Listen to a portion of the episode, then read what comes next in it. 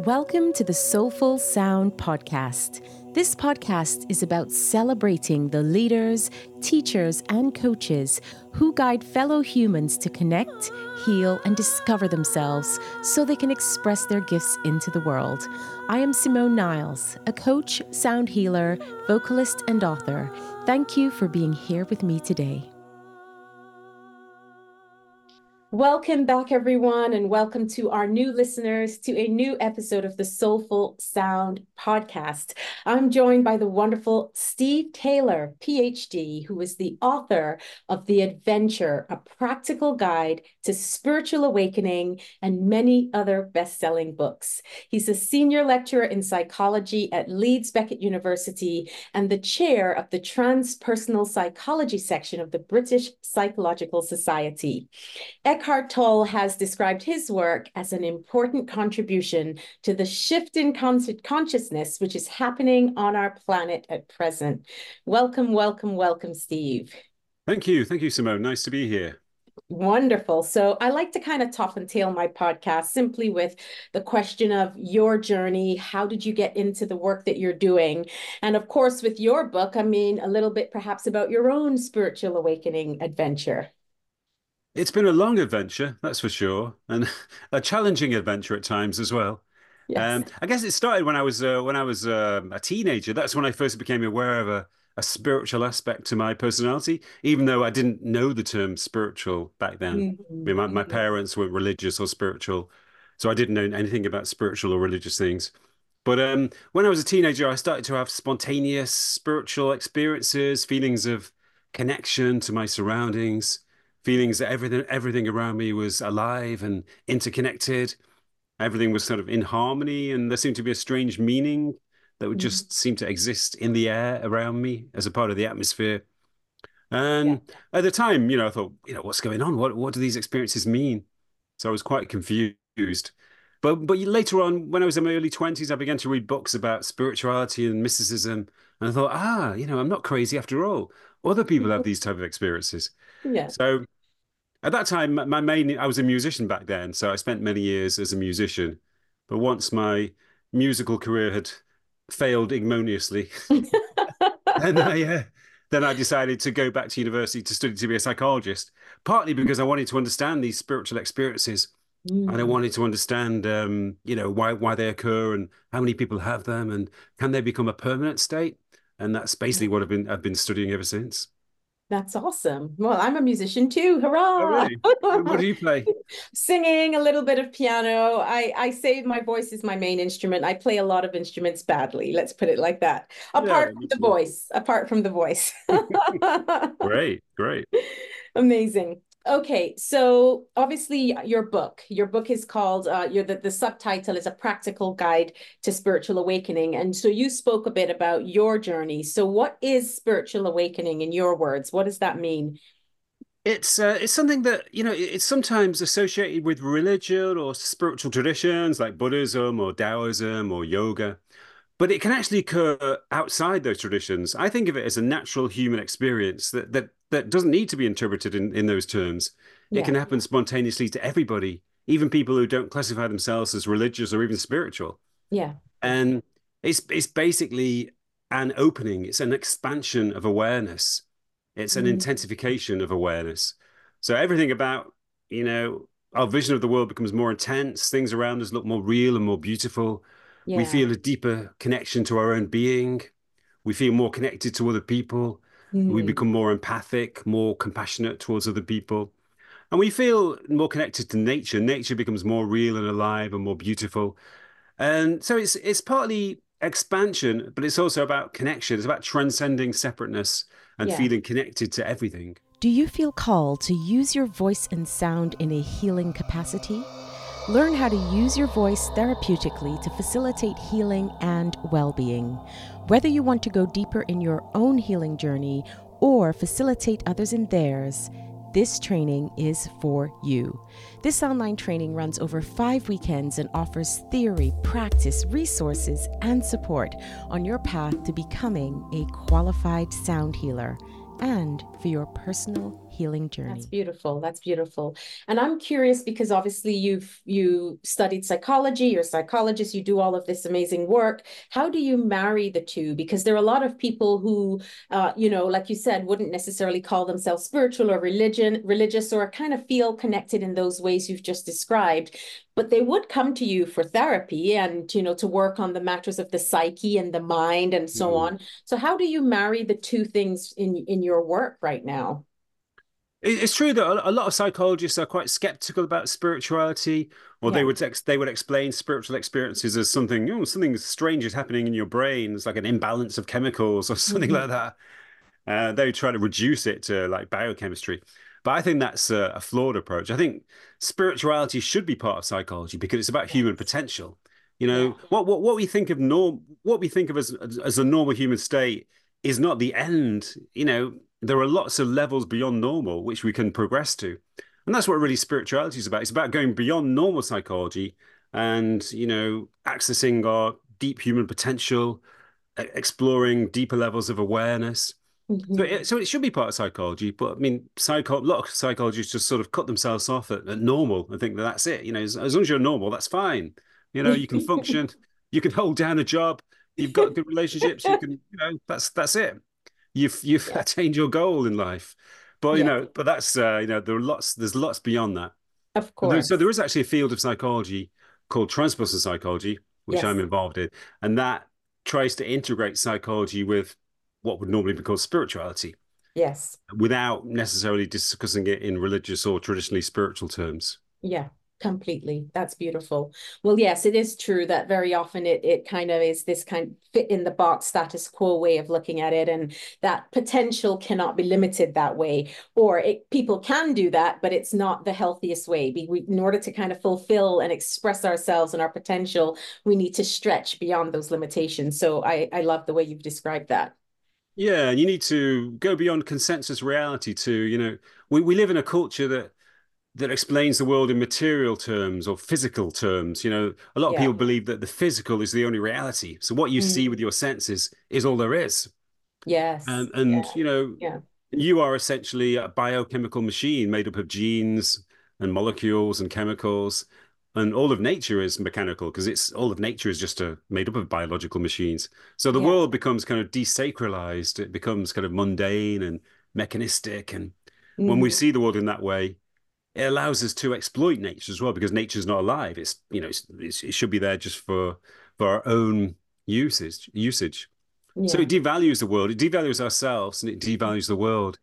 But when you see the world in spiritual terms, then everything looks completely different. You know, you yes. see the sacredness of things, and you you see the interconnectedness of things, yes. and you realize that the the standard view of reality, which we're taught at school, and which flows through the the mass media, you know, he's only part of the story. It's by no means the ultimate reality. Yes. Yeah. Beautiful. And I know that you speak about the spiritual awakening or awakening in general is one of the greatest adventures that we can undertake as human beings. And I love that you use the word adventure in that. Well, how so? How can it be one of the greatest ones we undertake as human beings? Well, we've reached a point in our in our culture. You know, we we've been to the moon. You know, we've explored we've explored every part of the Earth's surface. You know, we've even traveled to to different planets. Um, and we've basically we've explored the human body to its limits. We've you know we've explored every molecule of matter with microscopes and through quantum physics. But so so now you know the kind of the the, the external adventure is kind of over in a sense. There's, no, there's nothing more to be discovered. But the inner adventure is a completely different story. You know, we've only really just begun to explore our inner world. So there's mm. there, there, are lots of continents within us that we yeah. haven't yet, you know, explored or discovered. So that that's the adventure I'm talking about. I'm talking about the inner adventure, you know. Yeah, of course. And I think a lot of people learn that again, another part of our social conditioning is that we're conditioned to think that happiness is something external mm. that we hmm. can gather or attain by having certain things, by doing certain things, or yeah, by, by achieving, by reaching a certain level of achievement, um, and so forth, or even you know by meeting certain people, spending time with certain people. Yeah. But you, re- I think certainly, certainly when you get older, you reach a point where you think, oh, that's not really, it's not really happening. You know, I've, I've tried all these things. I've got mm. all of these mm. possessions. I've met all of these people. I've had all, all of these experiences. Yeah. But I don't really feel that different. You know, something seems to be, something's still missing. I'm mm. still not mm. happy. So that's when you begin to turn inward. Yes. And you begin the inner adventure. And then you realize, ah, oh, you know, there's, there's something more to life and there's something more to me. Yes. You know, and, yeah. and you, you begin to find that you know this you begin to realize that this is the the real way to happiness. Yes exactly. Happiness is an inside job i love to say. And i and i remember oh, yeah, um one of my children when he was really young i mean not everyone can can say this is what i want to be or do when i grow up but i remember uh, he was about 11 years old at the time and someone asked him so what do you want to um, be when you grow up? And his response was happy. And i just thought that I was so proud of that response because it's like, I don't yeah. know, but as long as I'm happy and understanding yeah. it's not about all the things that I'm going to be doing necessarily in the mm. world, it's a state of being. It was, I was, it was a proud moment for me. Yeah. So I love to tell that story. Children are spiritual teachers, aren't they? Oh yes, they certainly are. I remember, I remember I was going away for the weekend and I said to my son, he was maybe seven at the time, and I said, "Are you going to miss me, Bill?" And he said, but you're here now. yes. Why am I going to plan that that future? Yeah, exactly. yeah, it was, it was like a, a, lesson to be present, and you know. Yeah, I love that. That's awesome. Yeah, yeah, they're like they're like mindfulness teachers. I I truly believe that. yes, there's so much we can learn. That that's a beautiful um gift when we're when we have children around us. So yeah, that that's true. Yeah. Yes. I remember so my son. Yes, so, go for it. Go for it. Your son. My yes, son, he used course. to, well, like a lot of toddlers, when he was three or four, he used to just stop all the time. We were walking somewhere, and I was thinking, oh, we got to, we got to get there. We're late, and he'd just stop and pick up things and look at stones and leaves and crisp packets, chips packets. Mm-hmm. So after a while, I thought, you know, we're not going to get there. I'll just, I'll join in with him. So I started to look at stones and look at leaves. So yeah, it was a, it was a lesson in being mindful. Yeah, and that level of curiosity and play is lost so much in us as adults, isn't it? And really being able to come back to that. And it's what I love about the voice, getting people to just play and let go and improvise. It offers such a level of freedom um, yeah. when you can be curious. As what can what sound can I make? You know, what what stone can I touch? And that level of curiosity is so important. Mm. Yeah, definitely. Yeah, it's it's a state of openness and spontaneity. Beautiful. So I'm really curious about these eight qualities of wakefulness and how you decide, how did you decide to choose what to put in the book and so on? Because I can imagine there's so much thing, there's so many things that you can explore. So tell me about those eight qualities of wakefulness. The, the eight qualities arose partly through my, my research. As a psychologist, I've spent many years interviewing people who've undergone spiritual awakenings Mm. Um, often the people I've interviewed have undergone an awakening following a period of trauma, such mm. as a, a, diagnosis of an illness like cancer or a bereavement, perhaps a long period of depression or a long period of addiction. So they've undergone this this shift, this expanse, this shift into a new expansive awareness, mm-hmm. which is spiritual awakening. And it was these eight qualities which people kept commenting on. You know, these eight themes kept emerging from their descriptions of their experience and their behavior. But also, the, the qualities are also discussed in um, almost all of the world's spiritual traditions. And it, it, partly comes from my own experiences too, because I've, I've be become aware of these traits within me too. Yeah. So, the, so briefly, I'll, shall, shall I briefly go through the eight qualities? Yes, I would love that, please. Yeah. So the first one is disidentification from the ego and that means basically freedom from the the thinking mind the thought mind mm-hmm. realizing that you are not the thinker you are the observer of your thoughts mm-hmm. and, and in some ways that's the um, that's the initial quality in spiritual awakening you know that's the first step in spiritual awakening when you realize that there is a space between you and your thoughts mm-hmm. mm-hmm. then we move on to to gratitude or overcoming the taking for granted syndrome becoming aware of all of the blessings in our lives mm. rather than taking them for granted. The third quality is presence. I call it freedom from time when we're no, live, no longer thinking about the future or the past, but being purely mindful or present to our mm. experience. Mm. Then altruism, giving to the world. That's one of the strongest themes in spiritual awakening is altruism or compassion or kindness. Yes. People live lives of service. Mm-hmm. They, I, I have described that in terms of um, shifting from a mode of accumulation mm-hmm. to a mode of contribution, yeah. or or shifting from taking from the world to giving to the world. Mm. And then there is acceptance, which means not resisting the reality of our lives, becoming one with the reality of our experiences. Then integration or harmony with the body, which means bringing the body into our spiritual development mm-hmm. rather than thinking of the body as something inferior or something other to us. Then the seventh quality is detachment, by which I mean not depending on external things for our happiness or, ident- or our identity. So that means um, I'm speaking about things like uh, ambitions or uh, possessions, yes, beliefs, success, achievements, and so forth. Not deriving our happiness from any of these things, but deriving happiness from an inner state of being. Mm. And finally, the eighth quality I discuss is embracing mortality, which means becoming aware of the, the reality of our predicament as human beings, that we are living in a temporary body in a temporary world, uh, that, you know, one day this form will dissolve away. Yeah. And and you know who knows what will happen after that but you know it means becoming aware of the fragility and the preciousness of our human existence. Mm.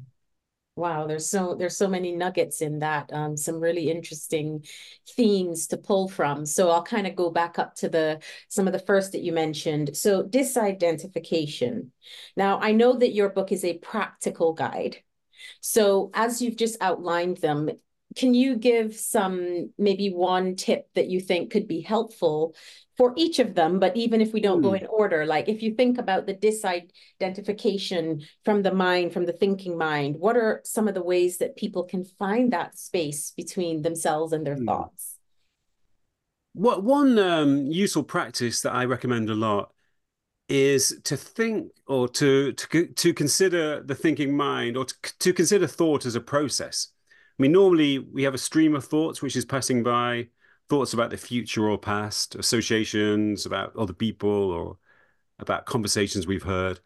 Yeah. It just kind of streams through our consciousness, usually whenever our attention isn't occupied by an activity or an entertainment, when our minds are kind of uh, uh, are unoccupied. And usually we get carried away by that stream of thought and it, it, affects our mood. If we think a negative thought, we feel negative. If we think a positive thought, maybe we feel it puts us in a good mood. But often our thoughts gravitate towards worries and anxieties. They hark back to problems we've had in the past or problems which we feel we, we may encounter in the future. So it's, it's generally, it's a, a negative experience to identify with your thoughts. Mm. And also there, there's a basic restlessness in thought because it's kind of incessant it creates a certain restlessness within us. Mm. So one one one process I recommend, one practice I recommend is to be aware of that stream of thought as a process. So first of all, I ask people to give their attention to their breathing, just to be aware of their breathing for two or three breaths. We can do that. We can do that now if you like. Just be aware yeah, of sure. our breathing for two or three breaths. Just follow the air as it enters and leaves our nose. Just observe the process of breathing with your with the air flowing in and out. Your stomach rising and falling with your breath.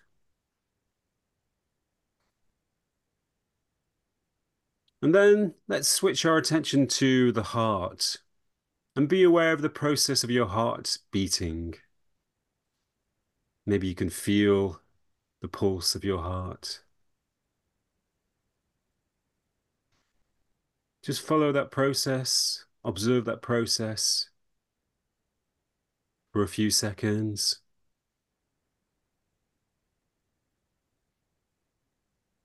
Then let's be aware of the process of the blood flowing from our heart all around our body, into our legs, down to our feet,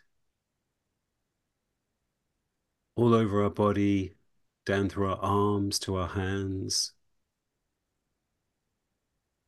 up to our heads. Just be aware of that process of the blood flowing all around your body, circulating.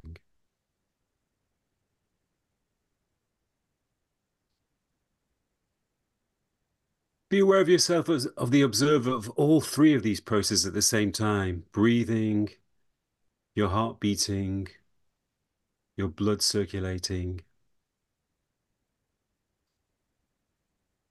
Then bring your attention into your mental space. You might be aware of some thoughts, some associations flowing by. And treat them in the same way that you treated the other processes. Just see them as a process which is taking place within your mental space and just observe the process taking place in the same way that you observed your heart beating or your blood flowing, your breathing.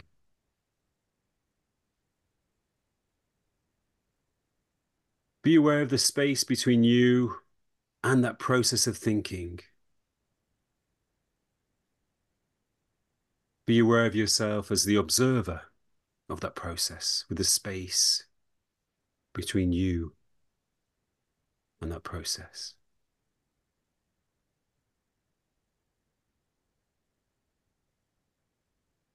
And finally, just be aware that you don't have to identify with the process of thinking in the same way that you don't have to identify with your heart beating or your breathing.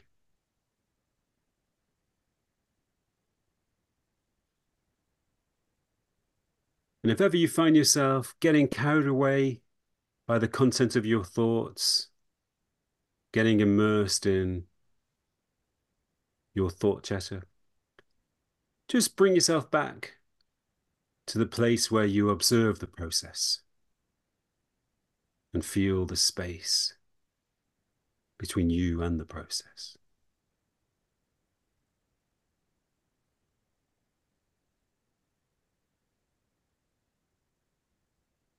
And we can bring the exercise to a close now. Hmm. Love it. Yeah, and, and it, it's actually true. It is just a process. We don't need to, mm. you know, we don't have to let our thoughts make us miserable or make us worry about the future or feel guilty about the past because it's just a process that takes place within us and we don't have to let ourselves be carried away by it. Yeah. I found it very interesting um, in my own practice, working with the breath uh, working with the heartbeat. Those things feel so familiar to me that I was able to go there very quickly. Mm. When you mm. started speaking about the blood moving around the body, that was really fascinating for me to notice. And I could f- literally feel the energy shift in myself, which was really lovely. Um, then when we came to the thoughts, it was it was great. I mean, I have a I would say a, a, a long term meditation practice, so I feel really um, comfortable with letting go and letting the thoughts kind of pass by. But interestingly, every time I noticed the thoughts passing through, it was to understand the process that we that you were actually kind of taking ah, me through. Right. And I was like, okay, I'm still going to let those go because I want to really embody the, the, the exercise, and then I'm I'm going to let them come back in. Mm. So hmm. I have a question around that, and because you obviously have a background in psychology as well, um, you will make sense of this question for me, I think, which is what that felt like on some level was taking what um, certain processes that are normally unconscious things that happen. We don't consciously always think of the breathing and all the other things happening our, in our body. Thankfully, the unconscious mind is able to handle a lot of that. Mm. In hmm. in a sense, it felt like the conscious mind was going to, into the unconscious area. I know it's not possible to actually mm, have one yeah. go to the other, but that that's what it felt like was happening on some level because it was like not making it a, a conscious act anymore, but you called it process. Could yeah. you speak a little bit to that? I, I hope I'm making sense. I'm... Yeah, that, that makes complete sense. I mean, okay. especially in terms of the thought, uh, our, our thinking mind, because yes, you know, to me, that's what unconsciousness means. Unconsciousness means being wrapped up in your thoughts mm-hmm. you know, and allowing your mood to be dictated by your thoughts and not realizing that you are, you know, that your true identity exists apart from your thoughts. Mm-hmm. That's the, you know, I would define on one level on consciousness in those terms. Okay. So to be to be conscious, yeah, to be conscious is to observe your thoughts and to realize that you are not your thoughts. You are right. the observer. Okay. So that's very different from where I was coming from. And I like that reframe. So mm. I was mm. referring to three, three parts of that exercise being very much bringing our conscious awareness to unconscious processes in the body. Yeah. Yeah. And yeah, then, and then I, the conscious mind where we think and we're conscious of our thoughts, making that in, um, placing that in the same processing center. That's really yeah. beautiful. Yeah. Yeah. That, that's how I understand it too. Yes. Mm. Beautiful. Yeah and that's in a way that's what spiritual awakening is. It's uh it, it's waking up from out of unconsciousness. It's being mindful of processes which are normally automatic. Mm-hmm. Mm-hmm. wonderful. Yeah, that applies to perception too because i think normally you know our perception of the world around us is automatic. You know we don't a lot of the time especially when we're in familiar surroundings it's different when we go on vacation but when we get when we're in familiar surroundings we don't really look at the objects or the phenomena around us because they're so familiar. So, yeah. you know, we don't really perceive their their realness or their beauty. But you know, one of the differences between spiritually awakened people and others is that they they have a kind of a constant freshness of perception. Mm. You know, hmm. everything, even familiar objects, retain their beauty, and that applies to people too. You know that, that it, uh, yeah. this connects with taken for grantedness. They don't take people for granted. Mm. Still aware of the the beauty of a person they've been together with for decades. You know, because they they have a freshness of perception. Yeah, yes. That's awesome. Yeah, and I think that comes back to some of the, the what we spoke about earlier, that curiosity and that play. You know, to go back to a place that you know and see it with fresh eyes is a perspective shift, even if the place is the same. And there's yeah. very often there's something that you didn't notice before. Yeah, that's right. Yeah, it connects to in the book. I've got one of my favorite exercises is about gratitude, mm-hmm. and um, you know, because this applies to gratitude. We we take so many things for granted because they're you know they're, they're familiar to us. You know, we just we rely on them, and we've we've forgotten we forget what it's like to not have them. Yes. But um, I, I was very I was always very fascinated by the astronauts who went to the moon. Uh, the, I think it was about 20 American astronauts who went to the moon in the late 60s and early 70s. And they all, most of them went through, you know, profound transformational experiences when they were on the moon looking down at the earth and when they returned to earth everything seemed different to them mm. and one of the major aspects of their transformation was that they no longer took anything for granted you know that when you see the earth from space um, you see it as this tiny bright oasis surrounded mm. by the darkness and the nothingness of space yeah so the astronauts realized oh everything that i that I love, everything that I enjoy, all the people I love, every activity, every place that I love. It's all there on this tiny spot in the midst of space. Mm. So, I, so I have a visualization exercise when I guide people to the moon and and ask them to to look at the Earth from space and to savor all of the aspects of their life that are, are down there That's on this in this tiny oasis. Um, just out of curiosity, do you have your book um, on Audible as an audiobook yet? I do, yeah. Okay, yeah. great. Because it was very pleasant to hear you um, guide the exercise. I can imagine it will still pop from a page. Um, but if you have it in with your voice and something on, you know, audible, I think that's going to be super powerful. So that's amazing. And we'll yeah. talk more about about your book and and the event and everything that's coming up. Um, coming back to some of those, you know, those um things that we just discussed. You also spoke about um I think you said accumulation to contribution, kind of shifting our life or lifestyle from accumulation to contribution. Can we speak a little bit more to that? Because I know that we are, and as you said earlier, this very material, physical realm, this three dimensional world, if you like, that we're on. And it, it is very much a conditioned um, practice to accumulate things, to achieve, to grab, to get to this and, and all of that. So, what are some of the ways that people can make that shift? Because I think it's a really, I mean, they're all important, but I think mm. it's a really potent and ripe thing right now in the world. Yeah. I, I think people, a lot of people are shifting away from uh, accumulation to contribution. Mm partly as a realization that you know I think more more and more people are beginning to realize that accumulation does not bring well-being. Yeah. but contribution does. You know, paradoxically, one of the one of the best ways, of, practically the only way in which money can make you happy is by giving money away. So mm. it's kind of paradoxical. But yeah, there, there are lots of practices that, that I recommend. I, I offer, I, I suggest three simple life practices, and which I follow in, in my own life. Yeah. And the first one is what I call is very very very simple. The first one is what I call conscious attention or respectful attention. And by that I mean that whenever you you know interact with somebody in your daily life, whether it's a person at the supermarket or at the shop or the person at the bank or the bus driver, anybody you interact with for a moment, give them respectful attention. Mm-hmm. You know, mm-hmm. so don't don't treat them um, you know, as if they're not there. Don't daydream or, you know, tap away on your phone while you're with them. Give them respectful attention, smile or speak to them, best of all. And you'll be surprised at the effect it has. You know, people respond to respectful attention, even if only unconsciously. Whereas they they they also respond unconsciously to to ignorance or indifference, you know, in a negative way. Mm. And I also suggest what I call radical friendliness. And uh, you know, well, this partly comes from my own experiences. When I was younger, I had no social skills as a teenager, probably like a, a lot of teenagers, but uh, for a long time, I didn't really know how to talk to people. Mm. And I hmm. found it really difficult to make casual conversation. So I kind of avoided casual conversations, and people thought I was a bit miserable or a bit shy or quite shy. But now that I'm older, I really love having casual conversations with people.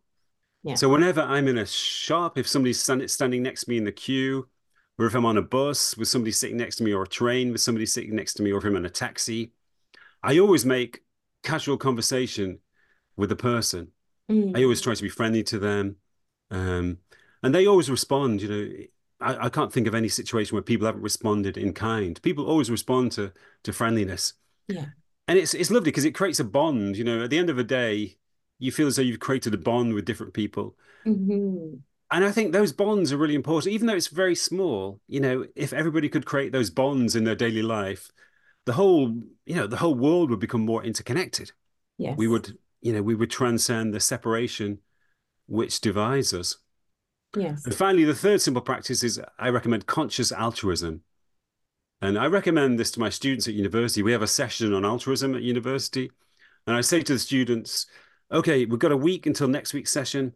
I want you to go away and practice as many acts of altruism as you can, as many acts of kindness and generosity and make a conscious effort every day to to be generous and altruistic to people. And yeah, every almost almost everybody engages with it. And when they come back the next week, they look different. You know, they're, they're really happy. They're kind of radiant. And and I say to them, "So how how did it go?" And they say, "Oh, it was brilliant. Yeah, I really enjoyed it. I feel really connected to people. I feel I've got this real high from helping people." Beautiful. And so I recommend, you know, making a conscious effort effort to be altruistic, even if it only means complimenting other people. Mm-hmm. Compliments are a form of altruism. Um, you know, helping other members of your your neighbors or community or yeah. your family. But you know, the, the power of altruism is the power of altruism can be very intense. You know, mm. when I when I think back to some of the most important experiences in my life, they were when people were altruistic to me, when they showed yes. me selfless kindness. Yeah. Yeah. Um, so, so th- those are simple practices, but they they can be really effective. Mm, yes, I mean there are a few things that come up for me with that, and one is culture because I am um, originally from Barbados and Trinidad in the Caribbean, and we are a very warm and friendly culture. Mm. So, as you speak about that, I recall having to consciously make an effort moving from the Caribbean to the UK, London specifically, where I've been living for the past 27, oh my gosh, 27 years um, to not lose that because it wasn't always met in the way that mm. was familiar to me when I first moved. Good morning. Hi, can I help you with this? And, you know, just really being present and friendly and helpful in all the ways. And I would say that is something that was cultural, not just how I grew up in my family, you know. Um, so I think that's really interesting because I think there is an element of uh, really being, as you said, the conscious piece of it, the conscious part of it Um, and then also understanding the ripple effect that this has. So that interconnectedness that you're referring to, mm. if, if someone smiles or feels better in that moment, and then they walk into their door and there's a smile on their face when they greet their their children or their partners or whatever that small smile could have made such a difference to the miserable ah on the yeah. way home you know so mm. not to for us to remember how impactful these things can be on a really practical level but how wide and far they can go yeah um, that's true that's true yeah there's a there's a there's a story I, I like to tell my students about the uh, you may maybe you've heard it. It's the, the it's the pass the, the taxi passenger who made a whole town happy. And the, no, the story is no, it's a very simple story. A guy arrives at a train station in a town uh, early in the morning, and he gets in a taxi. He's a very friendly guy or or woman. It could be anybody, and so he or she starts talking to the driver and asking asking him about his his life and his family and his hobbies. And at the end of the journey, he says to the driver, "Oh, thanks for that. I really enjoyed that journey. It was great talking to you, and you're, you're a really safe driver. I haven't felt as safe as that for a long time in a city." So the taxi driver's in a really good mood. He's wow, you know, he's really cheerful. So he's really friendly to all these passengers. He puts them all, all of them in a good mood, and all of those people are friendly to the people they meet. Yes, everyone's in a good mood. So by by dinner time. everyone is happy in the town. That's beautiful. Exactly. That's exactly it. And so there's one other piece to that that that's interesting for me because we did speak about happiness being an inside job and that inner landscape. A lot of the work I do, uh, most of the work I do now is very much um, in in the sound healing and the energy healing world. And when I talk about sound and frequency, it's like be the frequency that you want to emit and that has its ripple effects. And this another story as you were talking about that came to mind in the kind of first lockdown that we had in in 2020 with covid and everything i remembered going to the supermarket where you had to line up to have all the distance between you stay distance in the shop. But people were panicked for whatever reason about not having enough toilet paper or not mm. having enough of certain things Anyway, I'm in the supermarket and I can feel and see and notice around me the frantic energy of everyone trying to get what they need for the, the world is coming to an end. Um, and I just, I was about to put my hand on a shelf to grab a, the, the last jar of honey that was there, and someone came and took it before I could put my hand there. Hmm. So I just thought, okay, well, they obviously really need this honey. So I'm just going to keep going and I'm going to continue going through the supermarket. And when I got to the till, a woman uh, about two feet or whatever it was, meters behind me said, Excuse me. I said, Yes. She said, Can I just say that I've been watching you walk around the supermarket and you are so calm.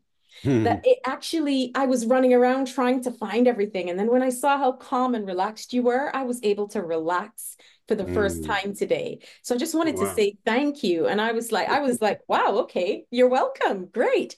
So oh, sometimes it's it's not even the um, you know, you deciding I'm going to be friendly to this person. It's just being that, being oh, the yeah. thermostat, not the thermometer.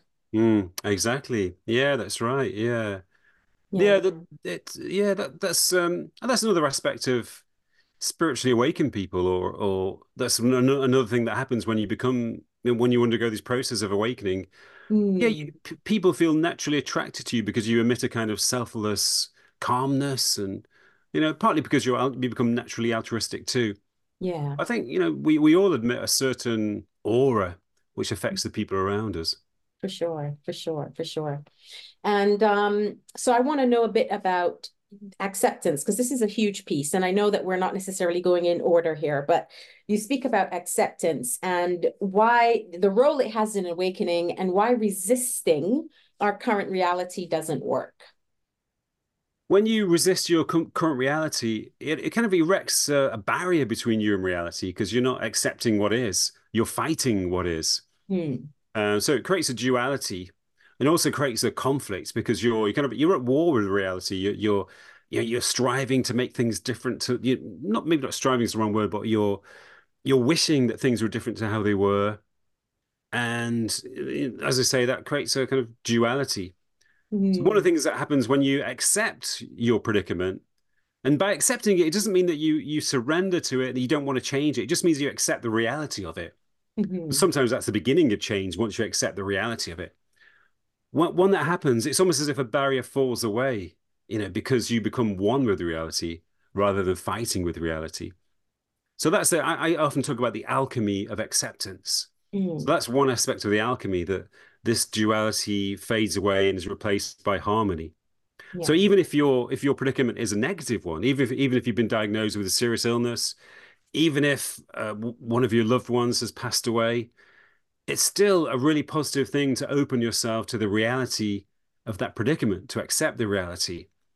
And you know, it, it doesn't always mean that you you feel pain. You may feel pain, but you know, there's a sense of harmony as well. Maybe mm. even a relief from pain because you accept the reality of the situation. Yeah. So I'm going to throw a nuance in there for you to speak to for me. Now, you've given very practical examples of someone um, passing away or someone being diagnosed with something, and those are very clear things. But what about uh, those instances where what someone is going through is, of course, their perception of something, but it's not necessarily the reality. It's not necessarily something as concrete as what you might have described. How do we um, find that line between the reality and my perception of something and then go into the acceptance of it. I think um you know mm, i think with a degree of discernment there is always a part of us which know which senses the reality of a situation. I think the the ego likes to interpret situations usually according to our, our own desires um or with a feeling of aversion to the situation that we're in. We create an alternate reality, an alternate interpretation. But I think, you know, even while that's happening, there's this kind of deeper aspect of our being which does sense the reality of the situation. So, you know, it's, it's about sort of dropping the egoic interpretations and allowing yourself to fall down into a more authentic being where you feel more attuned to reality. Yeah. So uh, I think, I think it's about discernment, about discerning what your ego wants and what your yeah. true inner being wants. Yes, and I guess that comes back to also to the disidentification piece that you would have mentioned. Exactly. Yeah. Yeah. Yeah. Yeah. Yeah. yeah. Beautiful. So, uh, what is what would you say in in your words? What is detachment? Because you've used that word a few times. What is detachment? Like, if, could you give me a practical example, and then how it can then positively impact our lives? Yeah. Um. I mean, detachment is one of the one of the great things about young children. We spoke about young children already. Is that they're not attached to anything. You know, they don't collect possessions. They like to play with toys, but they don't collect possessions for their own sake Yes. They don't collect, you know, they're not interested in being successful uh, or impressing other people, particularly. They're interested, they don't really have beliefs about reality. They just sort of interact with the world without having beliefs about them. We don't really have political beliefs or religious beliefs until they're foisted on them by their by mm-hmm. the by their parents. So young children live in a state of detachment, a state of a pure, a state of pure participation in the world. Yes. But as we get older, we start to pick up attachments. You know, we start to choose a career. We start to collect possessions. We start to develop beliefs about the world. We start to collect ambitions for the future, ideas about ourselves. Later on, we we start to achieve things. So we have a, an idea that we are successful, important people. We have more and more possessions. We have a house. We have roles in society. Mm. So all of these are attachments, and they give us a sense of identity. I guess the good thing about them is that they give us a sense of identity. So teenagers sometimes struggle with identity because they don't have these attachments. They don't really have beliefs or or roles or careers or ambitions and so on. But usually by the time we're adults, we've got all these, these attachments in place. Um, but the problem is that they don't actually bring us happiness. In some ways, they stop us feeling happy because they kind of we collect them and they kind of obscure our true nature. You know, they they, they develop a kind of false identity which obscures our true identity. And one of the things that happens when people, you know, I spoke earlier about why people have spiritual awake when people have spiritual awakenings following turmoil and trauma, like a, a serious illness or addiction or depression. And often the reason for that is that their their attachments are broken down.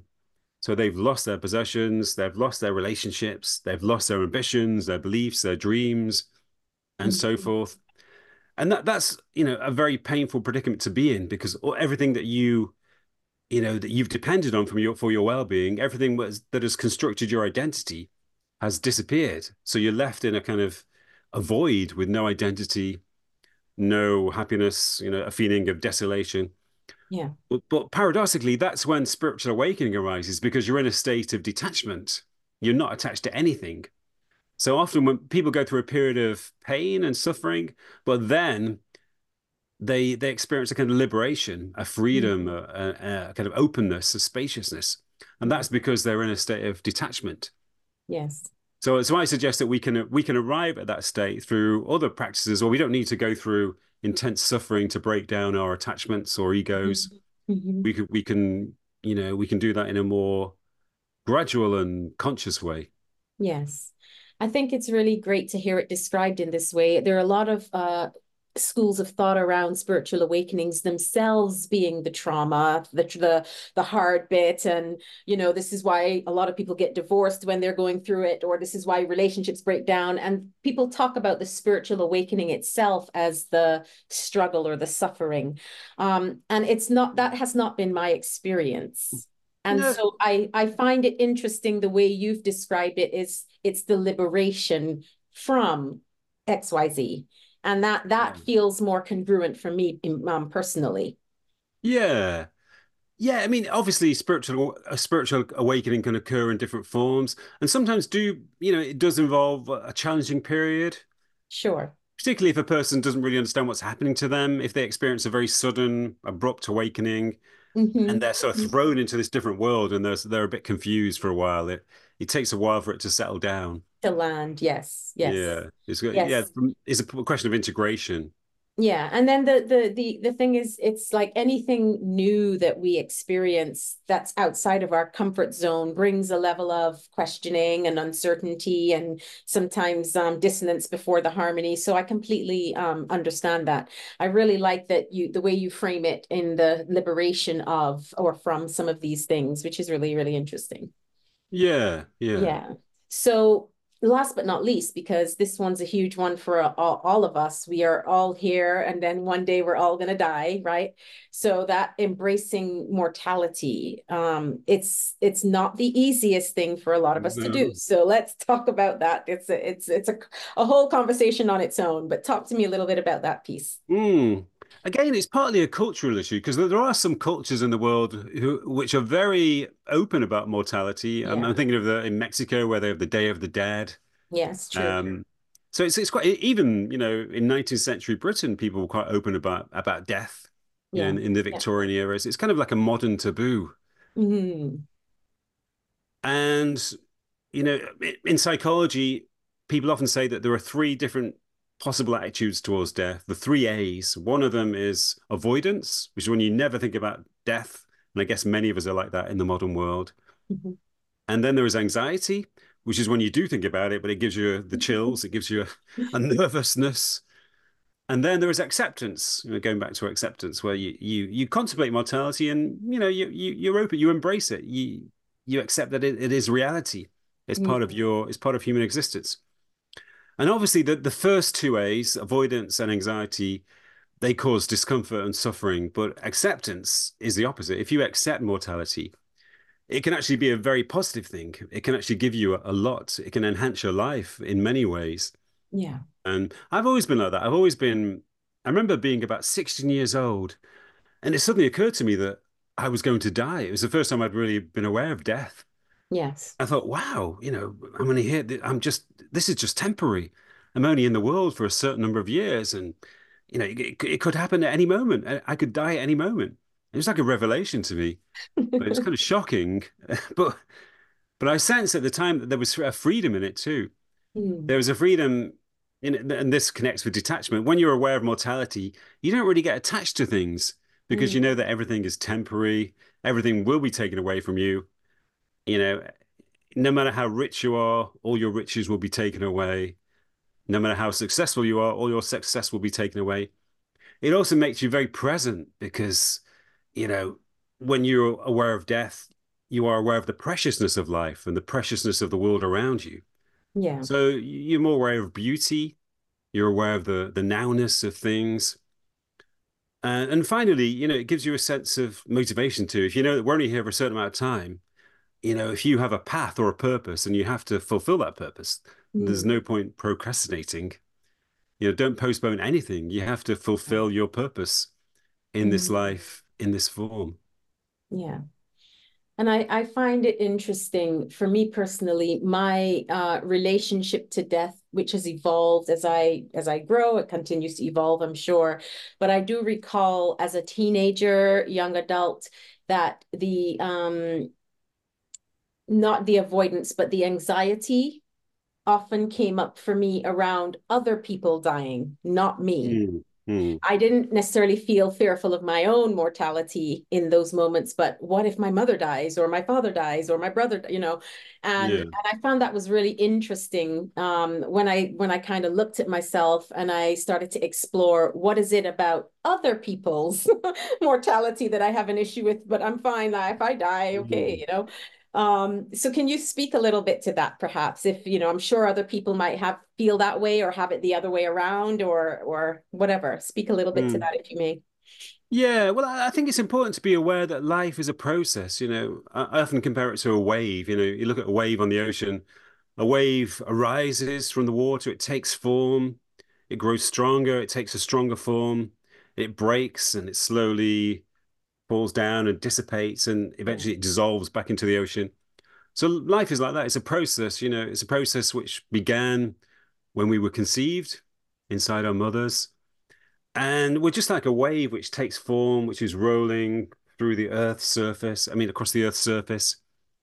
And it's inevitable that we will dissipate and dissolve away and become one with the ocean again.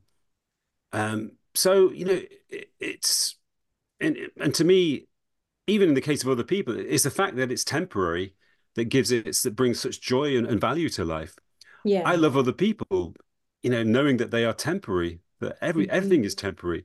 We're all forms which are in, undergoing this process of change and ultimately this, uh, you know, process of transformation. Mm. So, I mean, of, of course, it's you know the, the, the fact that our loved ones will pass away. Of course, it's sad, and in some cases it, it's tragic when they die before their natural you know lifespan is is fulfilled. Mm. but it's still a process. It's part of the process of life. It's it's yes, natural. of course. Yes. yeah. And and yeah. um i personally i'm not religious but i you know i'm sure that there is some form of afterlife. I think oh you know our inner spirit mm. or pure the pure consciousness which is the essence of us will survive the body. Yeah and there are a lot of people who describe a lot of commonalities and similarities in near death experiences of having experienced something other than what we know and then coming back into this physical um, existence. So I find that very fascinating. Um, yeah. As you spoke about the waves, though, my, my brother's an author and he um, wrote a book called Nami and Kai. And this book is actually about that. Um, perception of you know as you say mortality and and he comes across this wave and the way the, the the the dance and conversation between them talks about exactly what you were just describing in the wave and then they dissolve again and then oh wait a second here i am again it's so mm. beautiful um i just love i love that um bringing it to mm. that particular visual visual and the the wave and understanding how they're formed and that they're part of this big beautiful ocean you yeah. know the interconnectedness there's so much beauty in that so uh, yeah. i'm glad that you brought it uh, brought it to light yeah sounds beautiful it's i mean I, I, wrote a poem called the wave on a similar theme and oh nice you know because in, in, my poem the wave loses his sense of separation to the ocean he begins mm. to think of himself as separate you know a self-sufficient wave who doesn't belong to the ocean yeah. And that's that's part of the the delusion of separation, thinking of ourselves as autonomous individuals. Yeah. Well, eventually, you know, you realize that we are, you know, every wave is interconnected to the whole ocean and yes, every wave is connected with every wave. We're, we're part of the same oneness. Mm. Beautiful. Oh my goodness. Mm. So.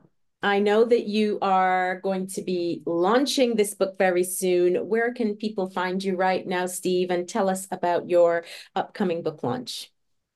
Um, people can find information about me at my website, which is stevenmtaylor.com. Uh, Steven with a V, M for Mark, stevenmtaylor.com. And I have information about my upcoming events. I have an online course based on the book.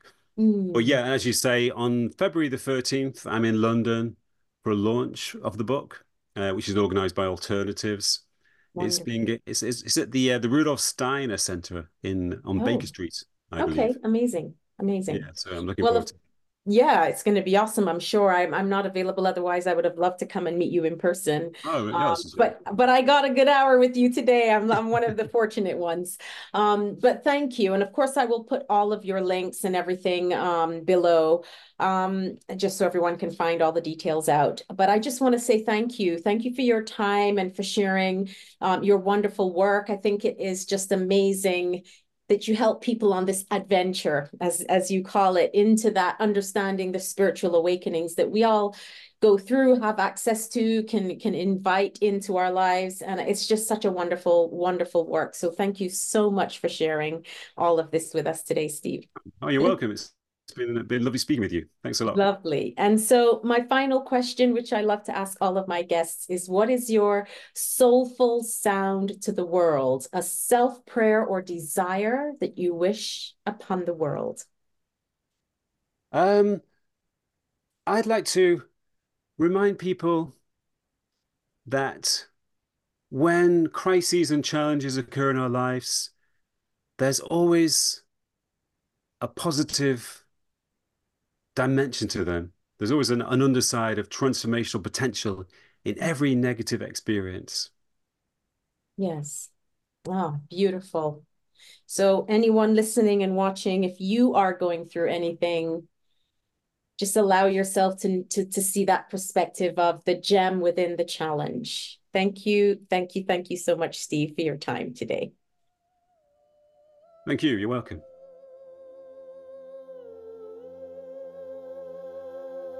Thanks so much for tuning in. I hope you've enjoyed this episode. Please feel free to share it with your friends and remember to subscribe.